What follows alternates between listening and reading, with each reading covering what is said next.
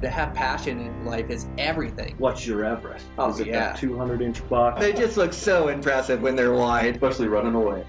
Welcome to this week's episode of Eastman's Elevated. It's like a think tank for outdoor activity. Sounds exactly like my hunting. Just always thinking about it, always trying to evolve it and make it better. Here's your host, Brian Barney.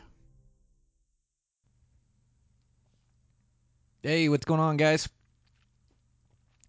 Well, another week, another brand new podcast for you. So this week I've got a, a great recording. So I had on uh, Steve Evans is our guest today, and so Steve Evans is a podcast listener, and he's a a, a Western hunting fanatic. But he he's just started on this journey in the last handful of years, and so it, it gives different perspective what he sees in his eyes and what's helped him along the way and then we're just able to talk about and highlight some of his western hunting successes and failures and and um, just kind of talk through them to give good insight that you can tie back to your hunting. So I really enjoyed the conversation. This is a great episode with Steve Evans. I know you guys are going to enjoy it too. I want to thank our sponsors for today's show. I want to thank MAF, Mountain Archery Fest. Uh, Mountain Archery Fest, it's a, a 3D shoot that takes place at these ski resorts. And so they've got four locations this year where they're holding events. Uh, the first one's in Lookout Pass in Idaho, June 5th to the 7th uh, Pajarto Mountain. I, I pronounced that so bad last time, so the guys corrected me when I talked to him. Uh, I probably still have it wrong, but Pajarto Mountain, it's in Los Alamos, New Mexico. Uh, they have one at Eagle Point, Beaver, Utah. That one's June 26th through 28th. In Purgatory Resort in Durango, Colorado, July 17th through the 19th. Um, these guys are working so hard to put on a good 3D event, and 3D shooting just improves your skill set and really gets you ready for for hunting season. And to be able to ride these chairs up walk down through five different courses that they've designed.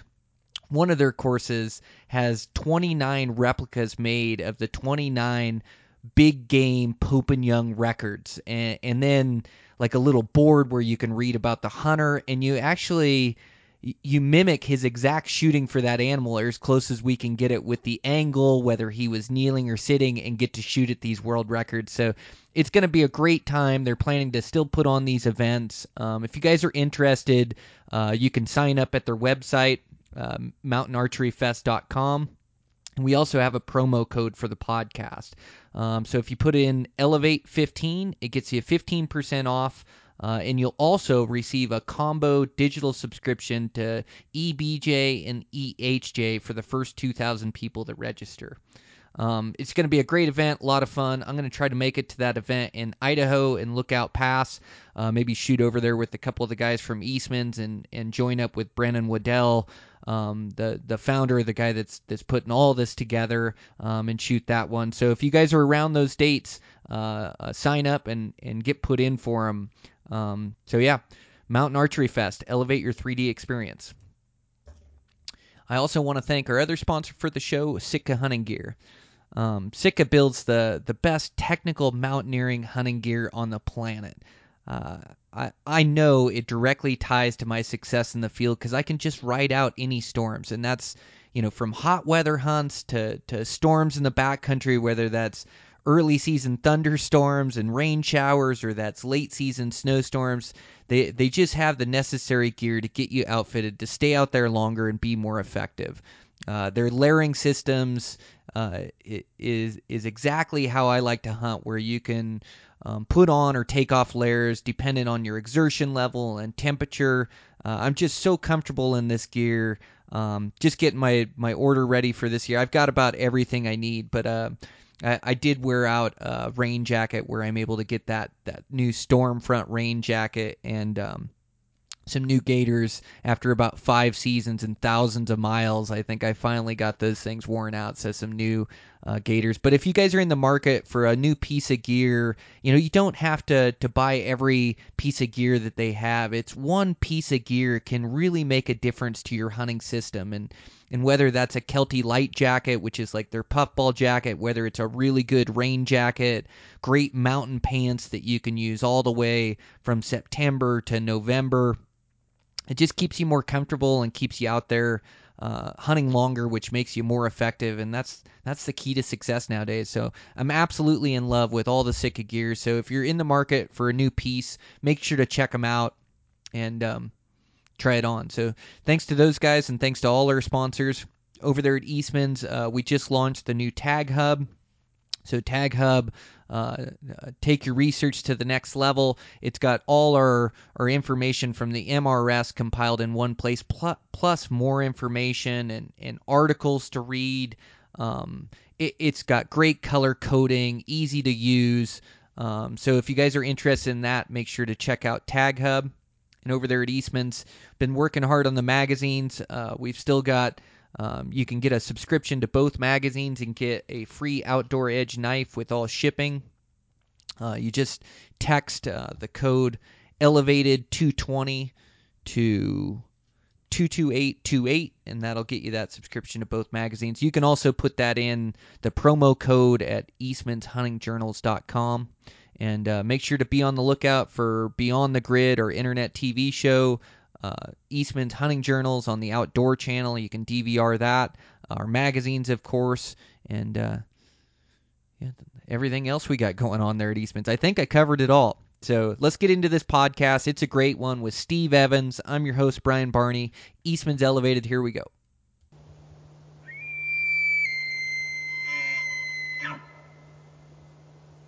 Dude, thanks for reaching out. Um, heck of a hunting season, man. You've been killing it. Yeah, it was uh, it was crazy, dude. I mean, I don't know if it's beginner's luck or if you just spend enough time out there, you just end up killing things. That's it. Um, you know, I I think I think luck is. God, I just heard this saying that's so so awesome the other day that that luck is just um, you know, there's that when that opportunity meets uh, uh, preparation, you know, and, yes, and that's all it is sure. is being prepared for that moment and capitalizing on it. Because yeah, if you're out there enough, you'll create those opportunities. If you're just out there looking around and hiking and hunting hard, like you'll create opportunities, you know. Whether by skill or by luck, you just create yeah. it just by being out there, and then it's just capitalizing on it. Yeah, man. Yeah, my favorite buck of the year was the one I killed in California, and I saw him two miles away and he just disappeared. And I was like, well, I guess I could hike over there and see if I can find him bedded. You know, I didn't know where he went. And I hiked all the way over there. It took me like two hours. And within five minutes, I found him bedded and killed him in his bed. And it's like, I got lucky that I found him bedded, but nobody made me walk over there. Yeah, it's exactly it, man. It's just, um, yeah, you see an opportunity and go for it. And like, you know, nine times out of ten, you probably don't find them again. But that that one time, and where you pick out the beds right and don't spook them getting in there, and then able to close the deal, man, that's just awesome. Yeah, yeah, it was rewarding. It was a, definitely a turning point in my hunting, you know, like season. It's like, whoa, it just takes effort and time, and it pays off. Man, for sure. Well, yeah, that's exactly it. Yeah, effort and time, and um, and it's nice to see that payoff, you know, when you're successful on a good deer like that and you see that effort pay off, like then you're willing to put more into your other hunts. Like you kind of use that as motivation. Like, well, it worked out that time. I might as well give it my all on this and see how it goes. Yeah, 100%. That's that's all it takes. You just got to taste it a little bit and then then you're all in. Cool. Man, that's awesome. Well, yeah, thanks for looking me up. This make a great podcast. Um, yeah. so, so well, yeah, I found you oh, I was gonna say I found you just through a podcast, like you know, beginning of last year, and then that's what got me motivated to start archery deer, you know, back in the basins and stuff, and then I just reached out to you like, you think this is a good spot? You probably don't even remember, but I remember. I was like, does this look like a good spot? I sent you a picture on Google Earth, and you're like, that looks like a good spot, and I found bucks in there. It was seven miles in, but that's what made me go in there. Man, that's so cool. Uh, yeah. Right on. Well, yeah, I just try to answer those messages as honest as I can, you know, when I get them and try to, like, I know how it is. Sometimes you just need some encouragement in the right direction. And, and so I try sure. to, like, na- never say, you know, for sure there's bucks there or for sure there's not. But I'll say, yeah, man, I mean, it, it looks bucky. It's definitely a spot I'd go check out, you know, and Yeah. then, and then you just you find bucks where bucks like and man you just um you pick the right spot to scout and go into it's so cool Yeah, it's it's cool, man. I can't not I can't wait for July just because last year I was learning. I mean, I still really am, but like last year when I went scouting, that was my first time in the mountains. This year it'll be a totally different game. What? That's crazy, man. Well, Yeah. hey, do you mind if we just like get right into it and I just start the podcast from, you know, around the beginning, even talking, um, you know, once we started talking mule deer, you just did such a great job of like introducing yourself and telling the story. I think we can just go from here. Oh yeah, man, I'm down. Okay. Uh, everybody should know now that being on the podcast, like you may be being recorded in the beginning. I just have such great conversations with guys, like getting to know them, you know, before we start the podcast. That I just like to keep that stuff in there. Yeah, yeah, that's fine. What, whatever you want. Okay, cool. So, uh, what you just started hunting this year, Steve? Uh, well, uh, technically, no. I killed my first deer in um, 2018, um, but it wasn't. It was like a hold your hand type of hunt. My buddies pretty much took me hunting, you know, and then I got hooked. And then 2019, I just went all in. That was like my first solo trips, all that kind of stuff. Man, how cool! So, so your buddies invited you on a deer hunting trip, and you hadn't been before, and so you kind of asked a bunch of questions and went with those guys, and then you guys went on an adventure somewhere. Yeah, that was Montana. We went during the rut. Okay. Yeah, so we drew well, we drew the combo tag. So we we did do the elk hunt, the archery elk hunt. Um, we didn't, we, none of us got anything. We saw plenty of elk though. It was just not easy. And then uh, then that following November, we went in for the rut deer hunt, and that's when I got my first buck. Oh, how cool! And so got your first buck. Had like it's it's a wild adventure when you've never been hunting, right? It's different than anything in in life that you come up against, isn't it? Yeah, I mean I've I've always hunted. I've hunted since I was little, but um, mostly ducks, and then deer hunted when I was way younger, like 13, Okay. So 14. ha- have a connection with the outdoors. Oh yeah, for sure. Okay. Yeah. And then just I don't know, I kind of just fell off of the the deer hunting thing when my dad stopped taking us just cuz we all started duck hunting and then grew up and got jobs that kind of stuff. Duck hunting is action, isn't it? That's fun when you're a kid. You get to shoot a bunch. Yeah, that's I, that's what I used to tell people. They asked me why I didn't deer hunt. I said I can shoot 7 ducks every day for a 100 days. but it's it's they're not comparable. They're they're two different things altogether for sure. Yeah, that's what I found too. Um, I used to love bird hunting, but yeah, I just fell in love with that the the big game. Um, how much do you think that all that bird hunting experience plays into your success big game hunting? Uh, you know, I don't know. Uh, That's a good question. Um, other than just knowing that some days you'll get them, some days you won't, you know, but, um, I mean, you all, it's hard to compare them, to, to compare the 2 You know, it's like duck hunting, you're not walking 10 miles. um, it- yeah, it's pretty hard for me to compare them together. They're, I feel like they're just two totally different things altogether. they are different. They're different experiences. Like the what I was thinking about is or like how I could compare it to was like I'd get that that rush of adrenaline when I was shooting at animals and looking through my scope and trying to like um you know trying to be in the car wreck or think about things when I was in the car wreck of like shooting at an animal. And I always thought bird hunting helped me with that because there's such excitement when those birds are coming in and then to keep your focus and execute good shots. Like you know, a lot of times my first times, my first time of the year out, I'll miss a bunch of ducks and it takes me a while to get keyed in on it and lead them right and then execute the shot and be thinking through it. So I always thought that kind of translated to big game. So that was the correlation I was trying to make. Oh yeah, that, yes. Yeah, that, that is the case.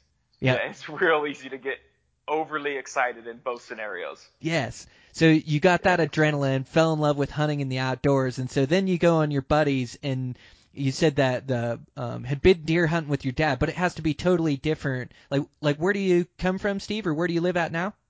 I live in California. Live in California. Okay. So so then you get invited on this trip, and so you go with your buddies, and you guys go out to Montana to go chase mule deer and September elk. And it sounds like you guys had action in September too. It was just extremely difficult. Yeah, it's we had a ton of action. I mean, it was a, it was a great time. Like, um, but just archery is difficult. You know, I think all of us were within 100 yards of bulls almost every day, and none of us got one. Man, those bulls just have a knack, um, especially like a public land Montana bull. It's like a general season. It's like, good luck. Your game has to be so on point to get it done on one of those things. But like, it's just more experience and getting out and getting into them and having something go right. But, um, yeah, man, those, those, those elk can be tough around here. I know that for a fact. Yeah, you'd think when you see them, you think, oh, we got this figured out. That's not even the start of it. yeah, I feel your pain. All right. And so then you guys come out, you come deer hunting. You have some success. You killed a nice buck that year? Oh, I wouldn't consider him nice, but he was he was nice to me. I killed a fork and horn. Okay. Yep. So okay, so you hadn't been hunting for a long time, wanted to kill a buck, and so you closed the deal on a forked horn. Your buddies kill some bucks. Yes, yep, we all got bucks that year. Oh, how cool! So you guys came Yeah. over and got to see action, which is tough to find, right? I mean, um, you know, it's tough to find good mule deer hunting where you're going to see a bunch and chase a bunch and get opportunities, especially you know when you're just starting out. Yeah, I mean, uh, so yeah, I mean, this year in California, I hunted for 17 days and saw five bucks. Ooh, ouch! That's tough, huh? That is tough, man. That is that plays that plays on your mind pretty hard. man, I, those tough seasons and low densities. Gosh, I need to get better at hunting those places, you know, and just stay in the course because it is tough. There, there's giant deer that live, you know, where there's places where there's low numbers. There's also low hunting pressure, or maybe they're tough to hunt because of the cover or whatever the case is. But, um, you know, there's good bucks in that area, and you just got to keep the course and keep looking for them and trying to create an opportunity. Yeah, and that's I just learned that. I mean, I guess the hard way, but the, how else do you learn it? You know, you just have to keep going until it happens. Yeah, yeah, for sure. And so finished up that hunt, and then you were totally hooked. You started finding out everything you could about Western hunting, and and you started making plans for the next season to to hunt mule deer. Gosh, I saw like a couple big mule deer that you harvested this past year. That must be the the California one, and then um you got another one in Wyoming. Is that right? Yeah, I got a the I got my biggest one in Wyoming. Yeah, Dude, Yeah. congratulations! What a season! So you you just went all in after that season. You were hooked. You said this is this is for me. yeah. I mean, I really did. I had a bunch of vacations saved up just from not using it through past years. So I, I mean, as soon as we got home from that hunt, I was researching. Just I fit in as many hunts as I pretty much could and could afford. Man, good on you. And so then you just sent it this season. You said 17 days in California spotted five bucks. So low densities, you had to look around a bunch and looked like you killed a really nice buck there. Yeah, he was. I was. I mean, my Wyoming buck was bigger. This California buck means way more to me, just from the amount of work it took to to get him. Um, and yeah, and I actually, you know, I used to be one of those real negative guys. Like, there's no deer here, you know, um, but there is. The I saw two bucks bigger than the one that I ended up taking in California, and the biggest buck I saw from hunting four different states was in California. Wow. Okay. Yeah, pretty, It- pretty. That's I wild, Steve. Yeah, I'd say like um so much of it comes down to attitude, isn't it? Like it can be tough hunting and tough to find critters, but if you just keep believing and keep going and that that positive attitude, you're right. It's so easy to get negative and think there are no deer there, I'm not going to see any and you just start to give up slowly or you just start to play it play it easier as you, oh I'll just drive out and hike to this vantage point and I'll hit this on my way home I you know it's so easy to just give in but if you really keep the course and believe you can be successful and believe you're going to turn up a buck it's amazing what you can make happen For sure. I mean, that's what that's what I got to learn all year. So like the following years are going to be just way way different. You know, now that I just know what I know from putting in the time and and getting. Well, it, it was mostly the California buck. The rest of them, they they came easy. It was kind of weird, but the California buck did not. So that's what I learned the most of my like uh, drive from. Okay. Well, and, and just like we talked in the beginning, it's like you're going to get these opportunities. If you work hard enough and put in the effort and you just keep putting on mon- like you're just going to create opportunities and then it's it's what you can do with them. And you never know like that Wyoming, you killed your nicest buck ever there in Wyoming. um, early in the hunt. But you know, if that buck gets away from you, who knows what happens? You know, the rest you could go another nine days and not find one. So it is just making good on opportunities. But good for you. You get to like, you get to like hear these lessons and and listen to all this, and then you, you get to put it into action in in your hunting season, and so you get to jump so far ahead on the on the learning curve that you know you you get to take in the skills of a more experienced hunter for sure. Yeah, yeah. I mean, you always hear, well, just, you know, listening to podcasts, people say, you know, it can happen on the last day.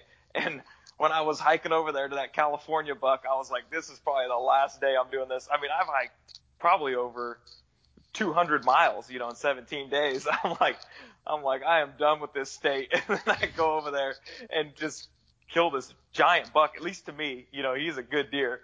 And it just changed my whole perspective. Man, everything can change at the blink of an eye, can it? Like, um, cause sometimes it just seems like you're up against the world too, probably like you did on that California hunt where it, it just almost seems impossible to even be successful. Uh, like, um, when you put that many days in and you go that hard, like, like sometimes it's like, man, this is it, is it ever going to come together? Like, can this even be done in this unit? And then all of a sudden it just changes like, like one opportunity and you rolling over to where that buck was, relocating him and then making a shot. So you, you spotted him from a good vantage point that morning or something or that day? Yeah, I actually saw him. He didn't come out of the, of like the small patch of timber he was in till I think it was 8:30. I think I saw him at 8:30. Um, and then so yeah, I mean I'm sitting up there at dark, and so by 8:30 I've probably been glassing for two hours by then. And then he came out and he just fed through a small small opening. It was early October. Now I'm learning these things. You know, it was early October, so he's not going to move much at all. And I really just got lucky. I didn't pattern him or anything. It was this is a brand new spot that I went into, and uh, so I just caught him slipping through maybe like a hundred yard opening. He went from one side of it to the other, and uh, then he disappeared in the shadows. And I'm thinking, well, it's 8:30. You know, he's he's got a bed somewhere near there. I don't think he's going to just keep walking around. The sun's beaming down, so I just start hiking.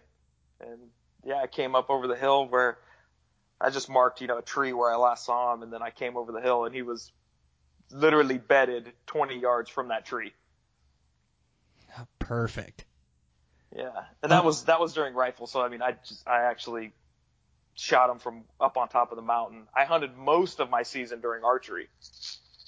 Oh, okay. In California. Yeah. yeah. How is that getting on those big bucks? That was cool. I actually had an awesome opportunity at a really nice three by three during archery season. Um, I found them one day, couldn't find them the next. Then the third day, I bedded them down and I waited till like 11 o'clock just from listening to people, you know, they have multiple beds, right? So I wait till like 11 o'clock. I'm just baking out in the sun watching them. And he gets into this little tiny like burrow of brush. And I'm like, that is his final bed right there. He'd already moved twice. And I'm like, that's his final bed. And so I make my way over there. He's only like 700 yards away. I make my way over there and come over this rock and he should be bedded in this brush at like 30 yards. And I'm trying to find him and I'm not seeing him. And he, it just explodes at my feet, like 10 feet below me, right at my feet. Um, scares me to death.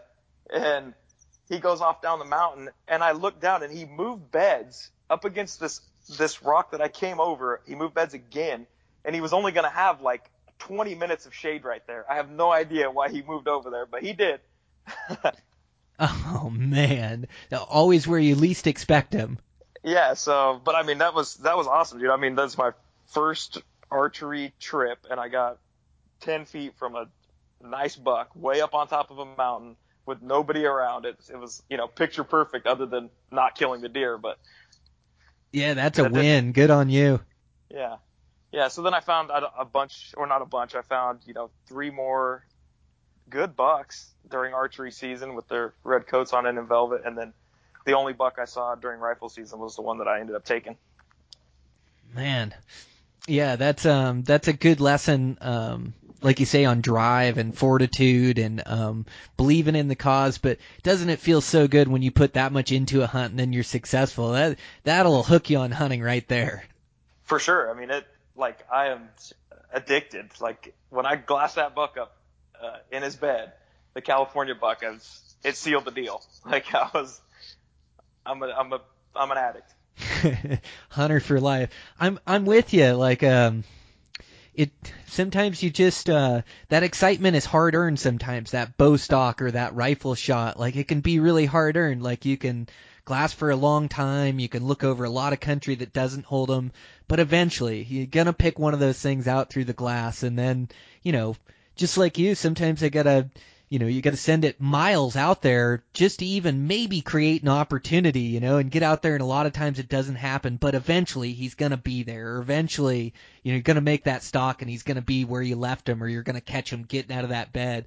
Like uh, that, learning that payoff. And then you're just willing to do whatever it takes to create that again. Like I, I'm totally hooked on it too. I just love that you know those close encounters are getting those chances. So yeah man that's really cool. And so then so you did that hunt in california and then you had um a tag in wyoming. So you went and did that hunt or which hunt was next? Um, yeah, after California, I had a tag in Utah, um, Wyoming, and Montana. So I, I went to Utah first. Um, that tag was the last seven days in October, a CWMU tag, and I ended up uh, killing a cool uh, stag buck down there on the sixth day. Um, so I got I got my money's worth out of that. oh right on um yeah stag buck i i don't know if i remember seeing that one come across your feed that's wild so went to utah never hunted there and uh hunted that unit and um able to find some bucks in there Yeah, I did. It wasn't it wasn't what I was expecting, right? I mean, I bought a CWMU tag, like so. I come back from you know Montana last year. I'm all addicted to deer hunting. I'm like, dude, I want to hunt some big bucks. So I buy the CWMU tag. It ends up just being on this real flat ranch. I thought I was getting like, uh, I don't know what I was thinking, right? I thought I was hunting mountains. Um, it ends up being on this big like sage flat ranch.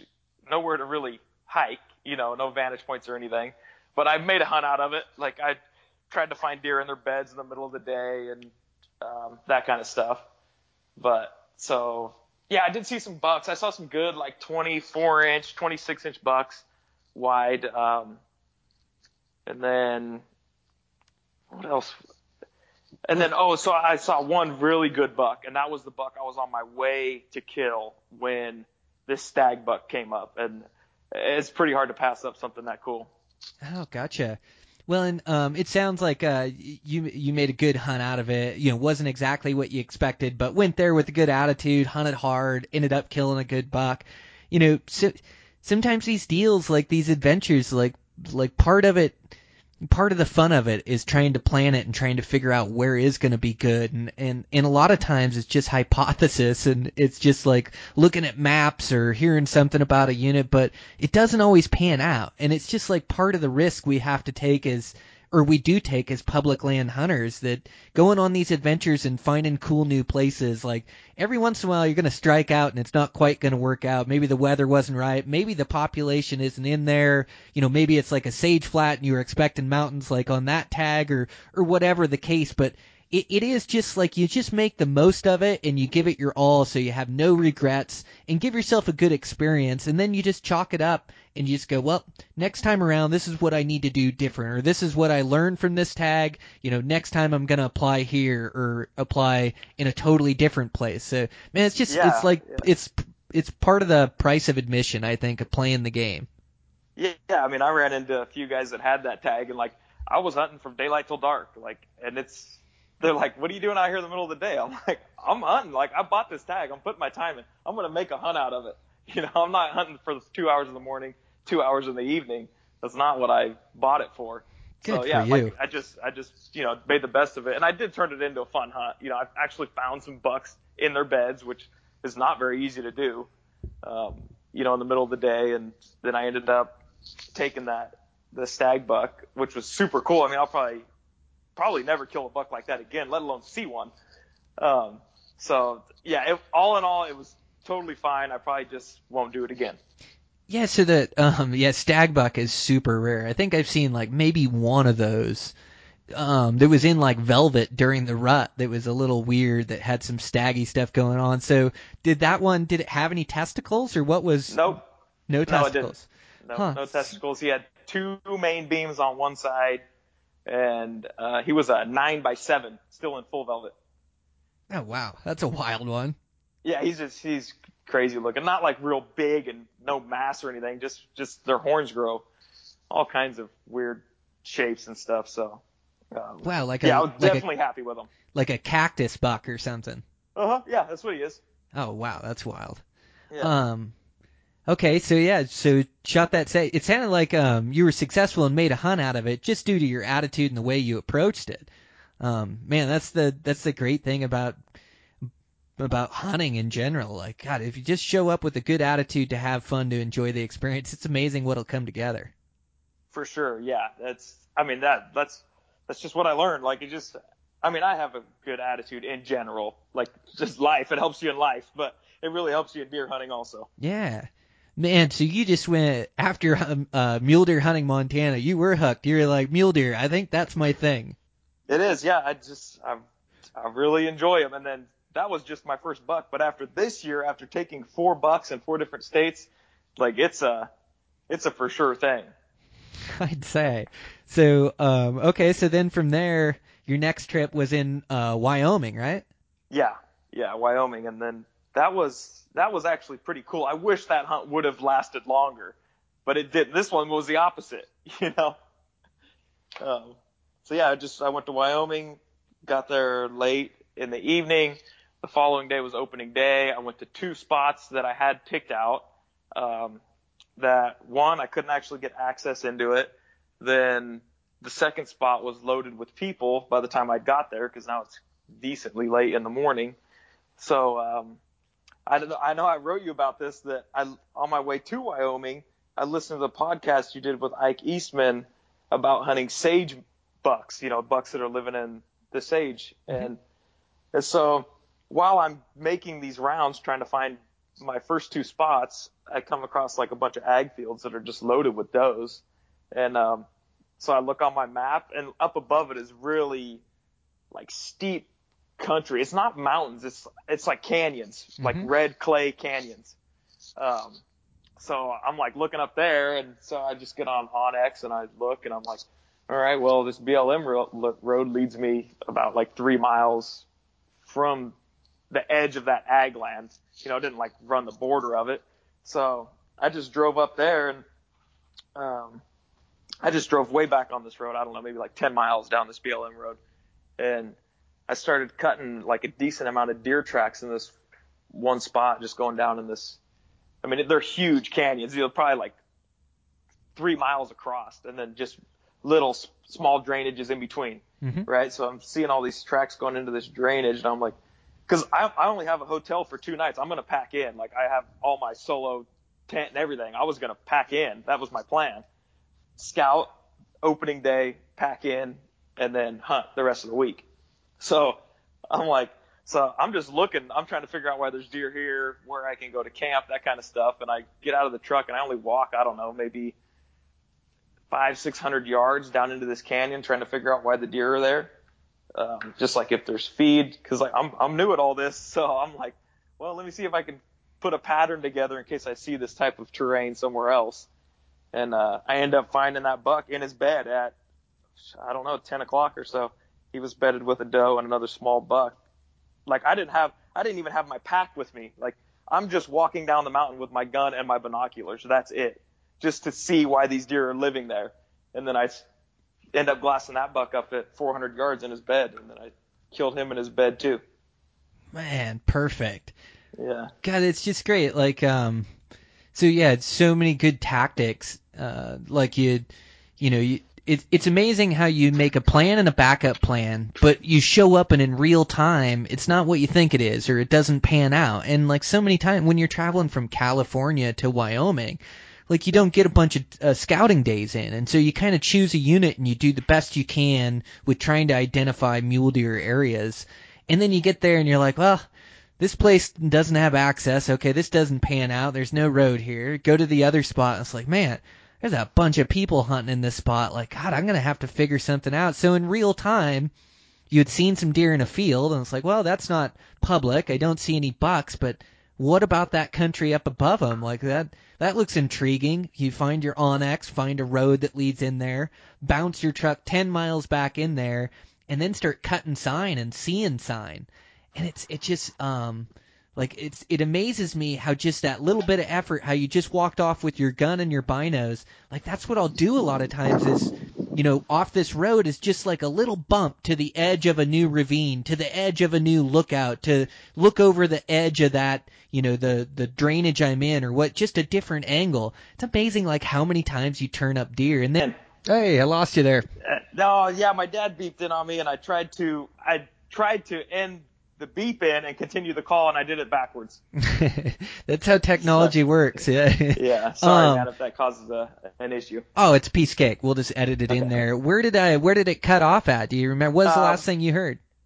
Yeah. So we were talking about you were talking about how I'd found those does, and then um, how those bucks will live up in the in the mountains above them, or in the the hills, really. Perfect. Above them. Well, yeah, And that's was- Where, that's where I lost you. Yeah, so it was your intuition to like see those does down there and go, well, that's a population of deer. There's no bucks with them, but then you looked up and like you explained it, like that that rugged, rough, big ravine, sagebrush country, red rock country, like it just looks like mule deer habitat. And so then you looked up, you found a road that that worked way back in there, and so you bounced your truck way back in there to the back end, which you know I'm sure you said 10 miles or more, and so followed it back in there, and then started seeing tracks and going, man, okay, there's some deer in here. And then just that little walk you took with your rifle and binos, it just amazes me how like you know, just a little vantage point off the edge of a ravine, just walking a couple hundred yards, just seeing a new little piece of country, and all of a sudden there's a buck there. And and also what you did well is like spotting a buck in their bed is so difficult. Um, you have to be on your binos and looking at every spot as you come over the hillside. So you must have been panning pretty hard for deer, like knowing there was deer in there, right?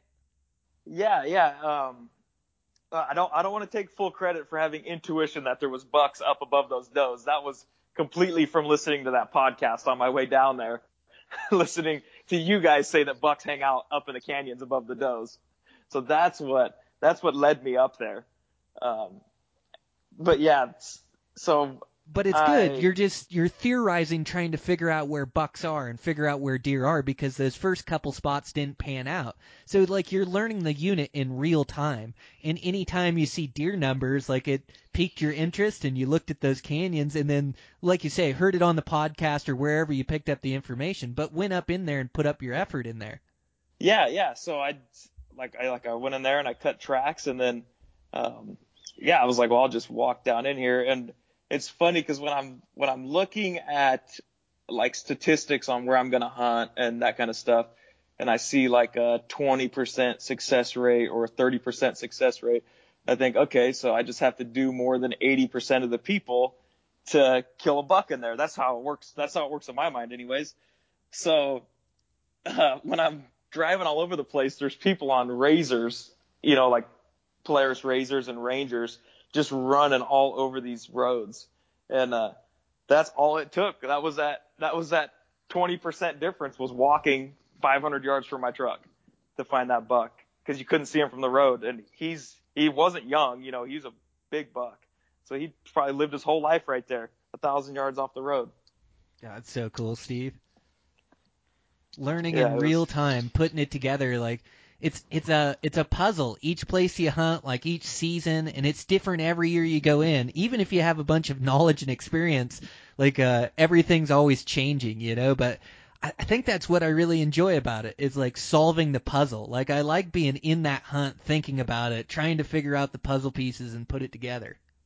Yeah, yeah, that's why I picked out. Um, like I hunted different stuff this year. Like I hunted, well, California, I hunted the high basins, like, you know, um, the alpine during archery, and then I ended up hunting around like 7,000, 8,000 feet during rifle, and then I hunted the sage in Utah, which was accidental, but the hunting the sage in Wyoming was on purpose because I I just wanted to check out different terrain and just learn about bucks in different areas. Yeah, that's cool. Um, yeah, they um, all have, you know, they all kind of follow the same tendencies, but I, I don't know, like each deer in each different habitat definitely prefers different things, you know, like you have to, you, uh, each place is different. You got to figure out each place. And so from there, you also had a Montana tag. And so you were ready to go back to Montana and killed that buck the, the prior year, right? Yeah, yeah. So I so I get that Wyoming buck. Really, I mean, I I planned on 10 days in Wyoming and then 10 days in Montana. That was my plan, and I end up getting that buck on opening day in Wyoming, and I'm like, okay, so we got some time. So I have I could either go home and spend two weeks at home until my buddy he was gonna fly in on the 15th um, and meet me in Montana. So I'm like, I can either go home for two weeks or I can go to Montana and just learn more about deer. So I went to Montana, um, and I just hunted deer for 10 days. Like by the time I dealt with the meat, I went to back to Utah, dropped the cape off at the same taxidermist that was mounting my Utah buck, that kind of stuff. So I got, I got to Montana on, or yeah, I got to Montana on the fourth, I believe. So I hunted just 10 straight days of Montana, just, um, just hunting new areas, new types of terrain, just pretty much just watching deer. You know, if something really um, caught my eye, I was gonna kill it, but I wasn't. Um, I was more just like enjoying learning about them as opposed to really hunting them How for cool. those. Yeah, and then I. Um, so yeah, I went ten days, saw bucks every day, um, and then watched the. I also got to watch the rut progress, which was really cool. Um, and so like I was finding groups of does in certain areas. There'd be no bucks. I'd go to another area. I'd come back to that area. There would be bucks with the does where the does were living. You know, four days later, now I'm looking at the same does, but there's a buck with them this time. Um, just that kind of stuff was super cool. Man, really cool.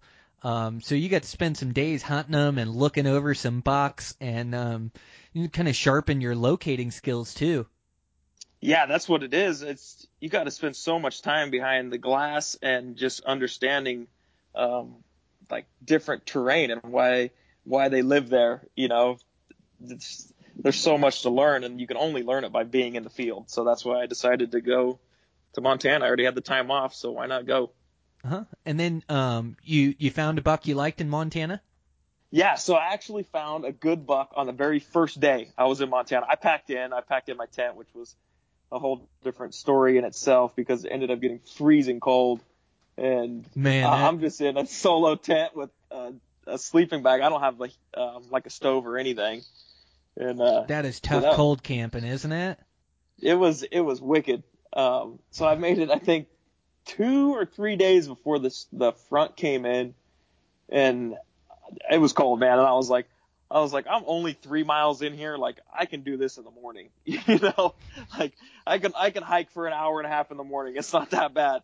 So Man. I ended up calling it quits. I, I left my camp up there, came into town, got a hotel for one night. I was watching the weather. And then, so I just got a hotel for that night. And then I came back in the next day, stayed a few more nights in my camp. And I was like, dude, I, I can hunt this out of a hotel since I wasn't trying to go too hard. I was just learning. You know, I wasn't, uh, 10 miles in trying to kill the biggest buck of my life. Um, I was just learning about deer. So yeah, so scratch all that. But anyway, so I saw the buck I ended up killing. I actually saw him on the first day. Really nice buck that came down just to check a group of does. Um, and then he ran back up into the timber. And then I ended up killing him on the 10th day with a group of does that I had been watching, you know, since the first day off and on. Man, and sometimes it's like that too. Like, you know, you talk about a hotel and it's like almost like you feel bad when you're telling me because, you know, you are a backcountry guy, um, you know, and you're willing to put in the work for him, but then all of a sudden you're staying at a hotel. But man, I mean, the most important thing is that you continue to hunt. And when it gets bitter cold like that, you got to have a heated tent. You can only do a couple days in a cold camp. Like I've hunted late season elk trying to cold camp, and even deer this year when I shot mine was a couple night trip cold camping. But I timed the weather pretty good, and you know it's okay, you can do it. But man, without heat, like like you just had to adapt and find a way to keep out there and keep hunting. As I'm sure it got below zero, you had north winds, snow, like you had Montana come in on you. Yeah, exactly. Yeah, it was single digits with like a 30 mile an hour north wind. The Yeah. only the only direction I wasn't protected in with my camp. You know, I tried to camp in like a low spot, but I was like, I was like, ah, I should be all right. No, it was a north wind. I couldn't make a fire or anything. It was so windy. And then, um, yeah, so I, I made it through that night, and then I hunted the next morning, and then I looked at the weather, and it wasn't changing, so I I rolled out that day. Um, and yeah, it is funny because it is almost it seems embarrassing to like hunt out of a hotel. I don't know why, because I'm still getting up, you know, an hour and a half early to go hike two or three miles in the morning in the dark. But it's just it's weird after hunting out of a tent all year. Yeah, that late season is just a different beast. Like the the biggest element you have to deal with is that cold weather. Like it's tough to sit in glass in spots. It's um tough to keep warm, keep your hands warm, feet warm, and then like you say, camping. So man, I'm with you. Like the most important thing was that you kept hunting. So so uh harvested that good buck you saw the first day, and then did your buddy fly in? Did you end up hunting with your buddy out there? Yeah, so so I I killed that buck on day ten. Um, my buddy flies in the very next day, so it, it it was it couldn't have been more perfect. Like it was awesome. So I get my buck on the tenth day, and then my buddy flies in the next day. He flies in late, um, so now so um, I'm off like basically the whole next day. Just pick him up from the airport and stuff, and then the following morning. He's still got his deer and elk tag. I filled my elk tag this year during archery season. I got a cow elk in Montana. Oh, good for Um, you! Congratulations. Yeah, so yeah, that was my first archery animal, so that was super cool. Dude, that was in you, September. You're killing it. We're just not even through your year yet. Man, that's no, awesome. I know. Yeah, I've got to. I got to go back in time. Yeah, so I got an archery elk in September in Montana. Okay. Um, but yeah, that so your buddy flew in, so you're tagged out. yeah, I'm tagged out. My buddy flies in, so he wants to go after elk first, um, and then because there will be deer up where the elk are living, but not necessarily bulls down where I'm where I'm finding deer. You Okay. know, where the majority of the does are, they're down in the lower land. So we're like, we'll go up for elk first, potentially find deer, but mostly focus on elk. Um, so he comes in, we pack in. It was about four miles. So we check the weather, and it's like we have four good days of like mid 20s, low 30s. Um, so we we decided to pack in. So we pack in about four miles up on this mountain, um, like early in the morning, on his first day. And now it's cool because I have no pressure. I'm just helping him. I don't even have a gun, right? So I'm I'm just hunting with him. It was actually really fun. And um, so we pack up there. We get to camp right away. Found a group of elk uh, like two miles away up on the side of this ridge. We can't tell what they are though. If there's bulls or what, there's like 30 of them. So we decide we hadn't even set up camp. I don't think. Um, when we found those elk. So we decided to set up camp and then go over there in case we end up with a long night. We're not setting up camp, you know, at midnight. So we set up camp, go over there. It was all cows in a spike, but there was two good bucks pushing does in the timber patch. So he ends up killing his buck on the very first evening, running in and out of these elk, basically. So Man, that's a pretty good start. yeah, so this is the first evening he kills his his buck, and so like I mean we're pumped. We you know quarter it all up, take it back to camp. We're only like two miles from camp now, but camp's packed in. Kill, And- killed his buck or his bull? Sorry, Steve. So he killed his buck. Okay, killed his buck. Okay. Yeah, killed his buck. Yeah, the the the elk ended up all being cows and spikes. Okay, So, gotcha. But while we were watching them, we see these deer running in and out of the elk because the bucks are running hard now. It's the 15th of November, I believe, at this time. I see. And um, so he ends up getting his buck, and then we quarter it up and take it back to camp and just hang it up in a tree. That was the first evening. The following morning at daylight, we find a group of bulls, and um, way down in this deep drainage. And then um, he hikes down there, and I just stay up on the spotting scope, just watching them, trying to relay, you know, which which bulls are where, that kind of stuff. Um, just because like we have two different views, you know. And after he got down there, I was basically useless because his views were totally different than mine. So all I could tell him was, yeah, there's elk there. and um, so he ends up killing an elk on the on his second morning. Man, you Yeah. guys killed it. Yeah, Yeah, so uh we then killed the buck the first night, but he was stoked with that. Pack that Oh, yeah. out and then find that group of bulls or group of elk and he goes down in there and kills that bull. Man, you Yeah, guys he- killed it. yeah, we I mean we packed this deer back to camp. Camp is like, you know, four miles in. So we pack his deer back to camp. Then he kills this bull way down in this drainage. I'm, it was probably like a 1500 foot elevation difference from where from where we spotted him, just way down in this drainage. Kills a bull down there. We I go down there and then we get it all quartered up, and then we pack out the front shoulders. We pack out everything except the hindquarters. So front shoulders, neck meat, back straps, everything, um, and our day hunting gear. And we're at so we're at a totally different trailhead. It would have took us two days to go back where we came from. So we hiked to a totally different trailhead and just sit there in the dark waiting for a car to come by and to hitch a ride. And uh but it was Montana, so people are cool. So we ended up sitting there for about an hour and um and a car finally drives by and this this couple gives me a ride up to my truck at the, the different trailhead like I don't know, 6 miles away or so. Oh man, yeah. Uh, how awesome! You guys were in for an adventure. Oh yeah, yeah. So we did that till dark, and then the next day we had to go in, pack the rest of his bull out, and then go back up and get the rest of his camp or the rest of our camp and his buck. Yeah, you guys had a couple days of packing after uh three Yeah. days of packing or whatever after he shot the animals. Man, how cool. He had to be stoked, huh? Fly out, just get into critters like that. Oh yeah, he was pumped, but it was it was too fast. You know, just like just like that, his hunt was over. But I mean, you got to take the opportunities when they're there. Yeah. Yeah, that's exactly right. Yep. When you when the opportunity's there, you have to seize it, you know. It can it can slip between your fingers pretty easily. Yeah, I, I think I had more um, anxiety watching him hunt, you know, or like I'm like adrenaline, you know, watching him hunt as opposed to me hunting myself. Like it was that was something totally new to me, and it was fun.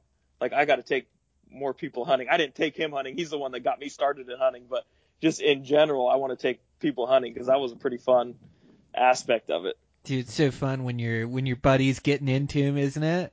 Yeah, yeah, it was. I mean, it was like I'm I'm watching him in the binos, and I'm watching the elk in the binos, and I'm watching him, and I'm like, what's going on down there? You know, it was it was nerve wracking. Dude, it's so exciting, isn't it? Yeah, you want it so bad for him when you're up on the vantage point. I know, like, I just ran into that with Dan, like, um, down in AZ where we were uh, spotted a nice Coues buck and sent him after. He's just in a good spot. By the time Dan got there, he was bedded, and Dan positioned himself in the perfect spot right across from him, wait for him to get up. And um, you can use two-way communication in some states. Other states you can't. In in AZ, I believe it's legal, but we just don't. We don't have the radios or anything, so we just stick to our hand signals, which is legal everywhere. So Sure. we make uh, hand signals, you know, back and forth, and so we've got a few basic ones or whatever.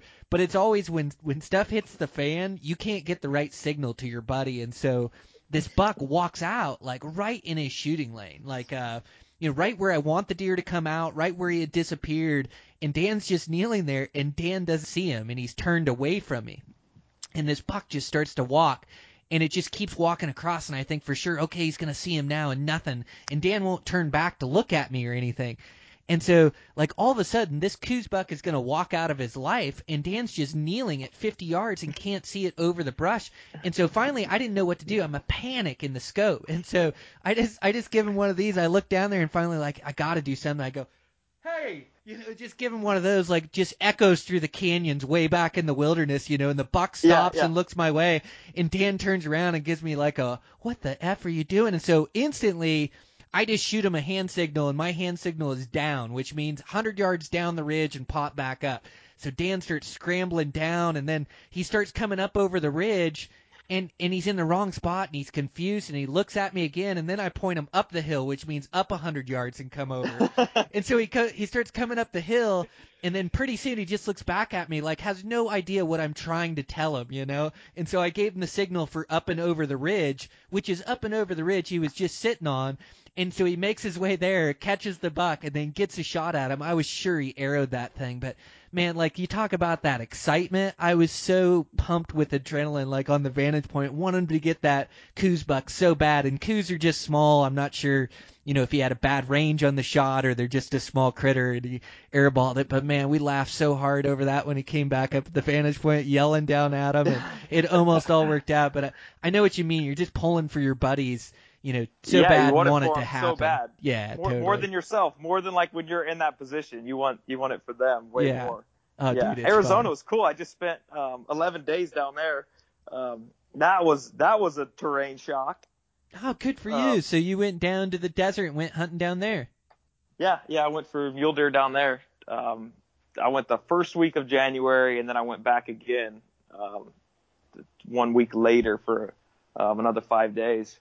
But um, I didn't get one. I mean, like I said, archery is archery is going to make me such an excellent rifle hunter. That's what I can say about archery. That's exactly it. It's so difficult, but it makes you such a good rifle hunter, doesn't it? It just you just keep improving your skill set, and you're you're just becoming a better hunter, you know. So yeah, I really think it adds to it. Well, good on you. You went down there and took the challenge, two different trips. You got after it. Yeah, and it, it is a challenge, man. It's it's no joke. Um, just finding finding the bucks, um, and then getting close to them is just a whole different um, ball game. Man, Um, um, so I did I did get within a hundred yards of um, a few bucks several times. I got within 50 yards of a buck, and I just misjudged where his bed was and ended up bumping him out. So that was kind of disheartening. But if you get within 50 yards of a buck, no matter what, that's that's pretty cool. I'd say. Well, and just like you were stating, like it's different habitat, it's it's totally new. And and those different subspecies of mule deer, although they have the same tendencies, like that terrain is different to me. And uh, believe me, Steve, I'm still trying to figure out the desert myself. Like it's, you know, I've developed some good spots over the years and um good country that I love to hunt different habitats, but the desert is the one that I've struggled with, but you know, it's fine like like I I finally went down there this year with the intent of really learning, you know, some Son- Sonoran desert mule deer country and just started learning that desert, you know, picking it apart. And I ended up in like a little bit too thick of flats, but it's wild. Those those mule deer, they sure like the flats where like the Coues deer like the mountains. Yeah, that's what that's what I learned, you know, the hard way. You know, I'm also, you know, asking guys that have hunted it. Um, you had him on your podcast. His name was um, Marlon, or uh, he goes by Gray Light Hunter on Instagram. Yeah, Marlin's such a great desert hunter. He's he's Yeah. always getting it done down there. That guy's Yeah, amazing so- in the desert. Yeah, so he was about as helpful as possible without telling me exactly where to go. You know, I'm like, I'd send him a picture like, hey, what do you think about this? He's like, yeah, get out of there. I'm like, sounds good. Um, so, so I started pretty much, you know, a little bit. So my first trip, I found a group of deer. I hunted them every single day. That's how the first trip went. The second trip, I decided that I wanted to just learn country. Like, I'm to check out as many spots as I possibly can. So I, I changed spots five times in five days and found one group of mule deer. So I got to check a lot of spots off the list, basically. Okay. It's tough down there. That's what I've ran into too. You know, in the desert, those low density spots are just tough with the bow and arrow. And and yeah, I mean, for me to get it done, it it usually takes me more than one chance at them. So yeah, man, it's just tough. Like I've I ran into that same thing, and and then I found a lot of deer, but in bad terrain, like too thick, where you get down in there and you just can't tell where you you can't even make a stalk in it. You know, so I just need to keep developing it as well. There's some good mule deer down there, and there's good spots too. They're just low density areas where you just have to spend the time, effort, and money, right? We got to pay our dues down there and learn some more.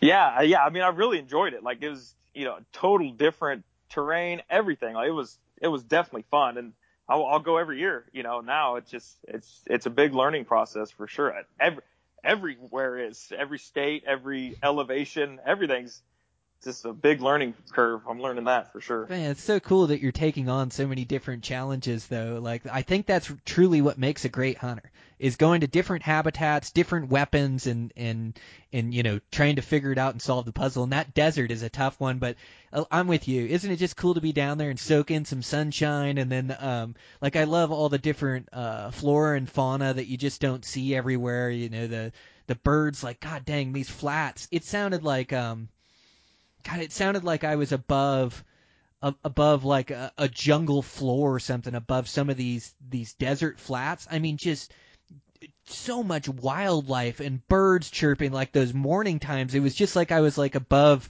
uh, above like a like the southern Brazilian jungle or something. All the sounds I could hear coming from the desert. But yeah, man, I love that yeah, place. it's cool. It, just everything's different about it. Just like you said, the and everything stabs you. Oh, everything to- stabs you, grabs you, pokes you. Yeah, that place is Yeah. horrible. it's not fun for stalking. That is for sure. No, and well, and the ground is so, so uneven. You wouldn't think it'd be so tough to walk somewhere. It's just constantly like walking on softballs everywhere you go.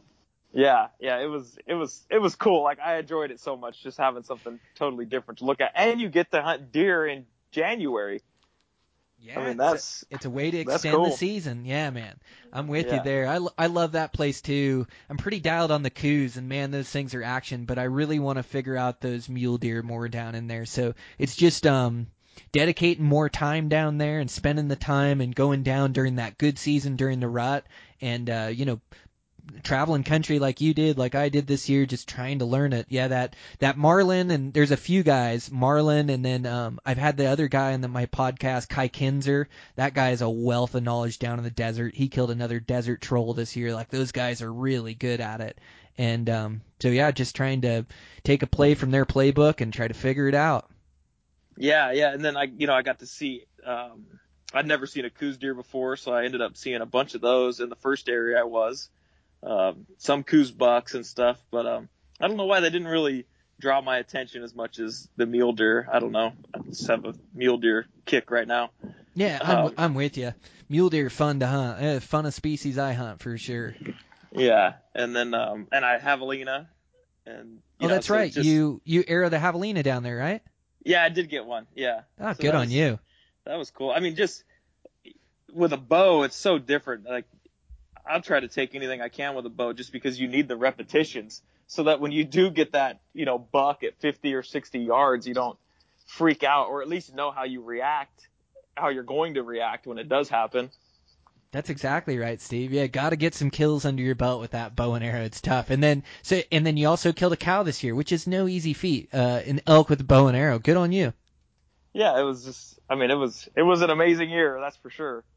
Um, and then I got, I already have all my vacation burned up for all of 2020. I have all kinds of stuff going on. I'm going to, actually, I leave for Texas, um, in two days to do Aoudad and Javelina down there, um, for a week. So that's coming up. And then I'm going to try my hand at caribou in Alaska this year. Um, and then, then I have, I think, four mule deer hunts too. Man, yeah, you're all in. Good for you, man. You're just creating as many uh, like like the uh, the time is now to do things, to procrastinate or put things off, or I'll do it someday. You know, it it uh, it just doesn't work out. Like you're better to just go. What can I do this year? What awesome adventures can I put together? But yeah, man, you're going for it. Uh, Aoudad down in um Texas, you said, and and uh, Yeah. Javelina. Yeah, I'm gonna I'm gonna make a trip down to chase those aoudad as well. I've got a buddy that invited me to go down. I'm looking forward to Oh, it. cool. So, man, how awesome! Yeah, it ought to be a fun western hunt down there. Um, glassing and spot and stalking. I hear it's some rough terrain down there in, in parts. Yeah, the the area that we're going looks looks pretty rough. I mean, everything's private over there, so we just have to pay to access a ranch, basically. Um, but it's just me and my buddy, and um, it's I'm just itching to to hunt things. And like you said, like I've been saying no to things for ten years while I've been working and saving and that kind of stuff, and now I borderline regret it because I could have been doing this, you know, since I was 20, and now I'm almost 30 but like it's here now, so I might as well just do it as much as possible. Man, you're making the most of it. Yeah, you got no regrets. And now, um, up to up to Alaska for caribou. Good on you, man. Those things are so fun. They have such giant racks. Like they um they kind of remind me of like an antelope. The way they act, I call them like an antelope with 400 inch horns. But man, they're they're awesome. Like the the size ratio. Like I don't know where else you can hunt a 21 by 25 point. You know, it's like they just have so many tines and points and palmation, and they're so big as compared to like their their body size. You know, so they're just an amazing animal to hunt. They live in the in the wide open tundra, but you can find relief in that country too. Like the the same rules that apply in all these places that you're hunting out west will apply up there for caribou. So man, you're gonna have a great time. Yeah, I'm I'm super looking forward to to that hunt for sure. Just you know, something just the terrain, that's all you hear about is it's like, you know, from anybody that goes that it's beautiful and different, you know, the tundra and that could, I don't know where they're going to drop us off. You know, we're just getting flown in wherever they last saw the migration. Um, so it's not like you get to internet scouted or anything. You're just getting, you're just getting dumped off. It's And- it's the best way to go though, is to trust those pilots. Those pilots know where those herds are, drop you off in a good spot where you're going to have action. Like the the worst thing caribou hunting is when you're not in them. So you know you got a good pilot you can trust. Like you're doing it the right way. Uh, where are you flying out of? Do you know, or do you want to say? Uh, Kotzebue. Okay, Yeah, I don't mind. Yeah, I don't mind. cool. Um, Well, man, yeah, that'll so- be an awesome adventure. You line that up with one of your buddies too? Yeah, there's actually four of us going. Oh, right. Yeah, the t- um, the same two buddies that I hunted uh, Montana with both years, and then um, another buddy from work. So man. there's, there's four of us going there. Now, now you got a crew of guys um, that all like to travel and hunt and go on adventures. It's pretty cool when you can start sharing your passion with other people like that. Yeah, yeah. I mean, because I, I mean, I solo hunted a bunch this year just because I have just you know more time than the average guy because I don't have a family or anything that that requires a lot of time. So um, like I get enough solo hunting in, which I really enjoy. Um, but then when I get you know to get a group together, it's a totally different style of hunt, and I enjoy that too. Yeah, they're both fun. Yeah, I think uh, I think solo hunting's pretty like important. Uh, like I've noticed that it's just for your own personal growth. Oh yeah, personal development. Yeah, that makes sense. Yeah, I mean if you if you could spend seven days up there by yourself, you'll learn some things about yourself. Yeah, you're you're right. It's kind of like cutting the cord, and um, even though it's really fun to hunt with buddies, and you can hunt really hard with buddies and go hard, but there there is something you have to learn by yourself. You have to be alone with yourself and make your own decisions up there. Uh, like you say, there's so much to be gained by doing that or mix and matching. Yeah, it's like you learn a lot by making your own decisions when you're doing like your own solo hunts and everything you do is on your shoulders. Like you don't get to blame anybody for anything. Um, but then you also have a lot of fun when you have buddies and you're bouncing ideas off each other. So there's just a really good, cool aspect of both. I would highly recommend people do both. Yeah, I think you're right. Me too. Yeah, I yeah, I couldn't do one without the other. I like both of them. You know, they both offer something different. Well, well, man, awesome. Well, you got anything that um any advice that you'd give to to other young hunters that are coming up or uh any any closing thoughts that you'd give to to guys listening in? Yeah, man. Um, especially like a new guy that's kind of nervous about doing it. Like just go. Um, cause that's how I started my 2019 season. I hadn't even solo hunted before. I just grabbed my camp and I was like, I'm going to go scout for deer. And I went in like two miles the first time, five miles the second time, seven miles the third time. And like, I decided that I was going to go until I got comfortable with it. Like not, not just being alone, but just hunting in general. It takes a while to be comfortable glassing, setting up your camp, finding water, that kind of stuff. Um, they really need to just do it. Like, and don't be scared to just put yourself back in there a little ways, you know? It's, it's not, uh, it's not as scary as you would think. Man, I do know. It it is just conquering. It's just like you almost have to make yourself do it. You can sit and worry about it all you want, but you just get out there and and through getting out there, you just take it day by day, and, and pretty soon it's it's less scary and you get more and more comfortable with your surroundings and doing it. yeah, like you just um like I like I said, it was like a two mile, one night trip, right? And then after you're like, okay, so that wasn't that big of a deal, really. But I think most people stop before that. You know, um, I think like they that that's how I got motivation to go was just listening to people like you have you have to just go go do it until you become comfortable with it and that's what I did. I just kept going every weekend I got off. I would just go up there um, and just learn learn how to glass. I didn't even know how to glass, right? I'm just like, oh, let me set my tripod up, I guess. That's how my season started, right? Like, That's wild, Steve. yeah, I don't know. Like, oh, okay. After you spend a day up there sitting on rocks, you're like, okay, maybe I'll get a glassing mat. It's just that kind of stuff. It's um, for anybody new, you won't you won't know until you just go put in the time. but it doesn't take long before you're comfortable with it. So, um, so you shouldn't be hesitant to do it. Man, that's so cool. It's such great advice. So right, like experience is the best teacher. Yes, for sure. Yeah, Yeah. that's what. Um, and then and go far back. Like, you will you'll learn quick that you don't like seeing people while you're while you're trying to hunt. So you might as well just start five miles in and then go from there. yeah, that's another good tip. so yeah, Yeah. you're right. You got to separate yourself from the crowd. As much as we want a good hunting community, we hate to see boot tracks or guys where we're hunting. The goal is to get away from them. Yeah, yeah. You don't dislike the the hunters in general. You just dislike the pressure. That's all it is. It's exactly how it is. Yeah. Well, in animals, they just uh, they're where their pressure is not. Yeah, I mean, I that California buck I killed, he was seven miles in. I don't know how old he is. He's not young, and he's walking around in the middle of the open at eight o'clock during the day. They're not going to be doing that a mile from the trailhead. No, no, they just um they find those places where people aren't and then deer just deer. They show themselves, they come out like when I grew up hunting, you know, in Washington, there was always like this dream of this timber buck, you know, that you'd come across that just lived in the timber and uh lived to old age, but you know, big deer, they they're just they're big deer. In fact, I I noticed big deer feed more or longer than other deer because they got to get all that antler growth. Like so so deer just being deer somewhere. You just have to figure out where that spot is. Yeah, I totally agree, and that's that's what I've learned. Is like you don't have to hunt around the pressure. You know, like oh, I better. I, I mean, you definitely need to hunt at daylight and be glassing at dark. You know, that's that's no matter what. But the deer activity you'll see farther in there is uh, is night and day as opposed to anywhere close to where people are. Man, yeah, makes perfect sense.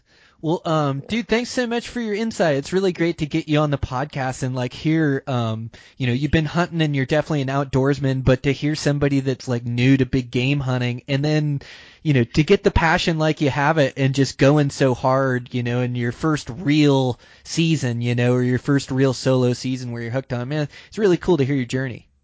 Yeah, man, it's, I'm happy to share it and hopefully motivate somebody like me, like I was last year, to start this year. You know, and do the same thing. That's what I would. That that's what would make me the happiest. Man, I can't see I can't wait to see what you're going to turn up in the years to come. So, keep in touch with me. Come back on the podcast when you kill that next big mule deer. For sure, man. Thanks for having me on, Brian. All right, thanks, Steve. All right, later. All right, guys, that's a wrap.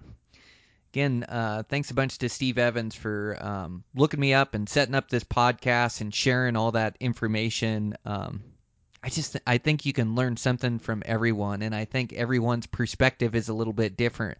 And I'm I'm just so happy for Steve that he's found this this western hunting bug that we all have, and and dove head first, and then he's been able to work hard and um, be ready for for his opportunity and, and close the deal and he's come away with, with some nice bucks this past season and, and I know he's going to turn up uh, more in the years to come. So just a, a great conversation.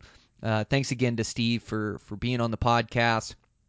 Uh, I want to thank Martin Mountain Archery Fest uh, for sponsoring the podcast. Again, they have their four events this year. Um, if you get signed up, uh, you can save 15% with promo code uh, just just type in Elevate 15, it gets you 15% off, and you receive a free digital subscription to EBJ and EHJ for an entire year to the first 2,000 people who register. Um, so check it out. These 3D fun these. Oh my gosh, if I could talk and do this ending. These 3D shoots are so fun to get together with a, a group of friends and shoot these things. They really get you ready for season. They're real life scenarios.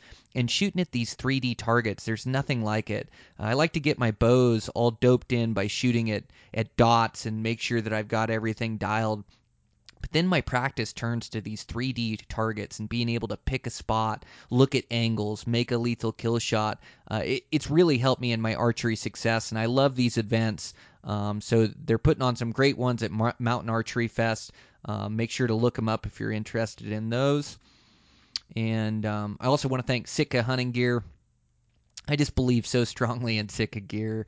Uh, I love it. I, I've just got a system for every different weather I'm going to encounter, uh, and that's from hot weather to hunting Hawaii or antelope early season to early season mule deer hunts, which can be hot and um, can also have a lot of storms and be pretty wet, a lot of lightning.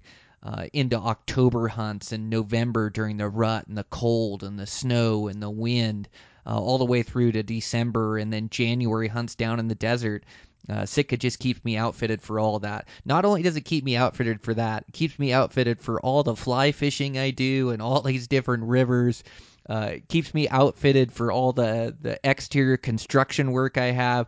It, it's just the nicest gear I have, so I end up wearing it all the time. Uh, just absolutely love Sitka gear. So if you guys are in the market for a new piece, like I say, you don't need the entire system or everything they make. Sometimes just one or two additions to your hunting system uh, makes such a big difference. So thanks to those guys at Sitka for their continued support man, I'm just so happy, you know, like um, the support of these sponsors, then the support of you guys on the podcast. This is what makes this thing turn and and what makes this thing go. So I'm just so fortunate, especially in these trying times that we have, where you know I can I can work from home and get podcasts done and lined up. I'm fortunate that I can still work some construction here. Um, you know, we're kind of quarantined, but um, some of these houses that I'm we're, we're still allowed to go work on construction on these places and real limited contact with people. So, man, I'm fortunate, but I'm riding it out like everybody else. I feel bad for my girls. I've had to cancel trips as well. Um, you know, some work stuff and construction is canceling through. It's just tough times that we're all going to have to make it through. So we just stick together, um, keep supporting the things that we like, the things that we love, and I'm trying to do that too with my own community, with the hunting community, whatever it is. Just trying to show my support. But I sure appreciate your guys' support on this podcast. Uh, man, you guys are are so passionate and so successful, and I'm just humbled. Um, so thank you guys. I really appreciate it. And um, with that, let's wrap this thing up. And um, yeah, continue to get you guys some good podcasts coming up. Got some good recordings. Uh, released a solo one uh, this past weekend. Um, just kind of my my thoughts on a current state of where we're at. Um, so yeah, I'm going to continue to do these solo ones, at least one a month, if not more. I may get bored spending a lot of time at the house where I just start producing more and more podcasts. I'm so close to releasing this this fly fishing one too. My it's going to be um, another passion project for me. Um, so super excited. I've got a few episodes recorded, all ready to release them to you guys. So I'll get them out sooner rather than than later. We just need to get a couple of these details finalized and um, should be good to go. So thanks, you guys. I appreciate it. We'll check in with you next week.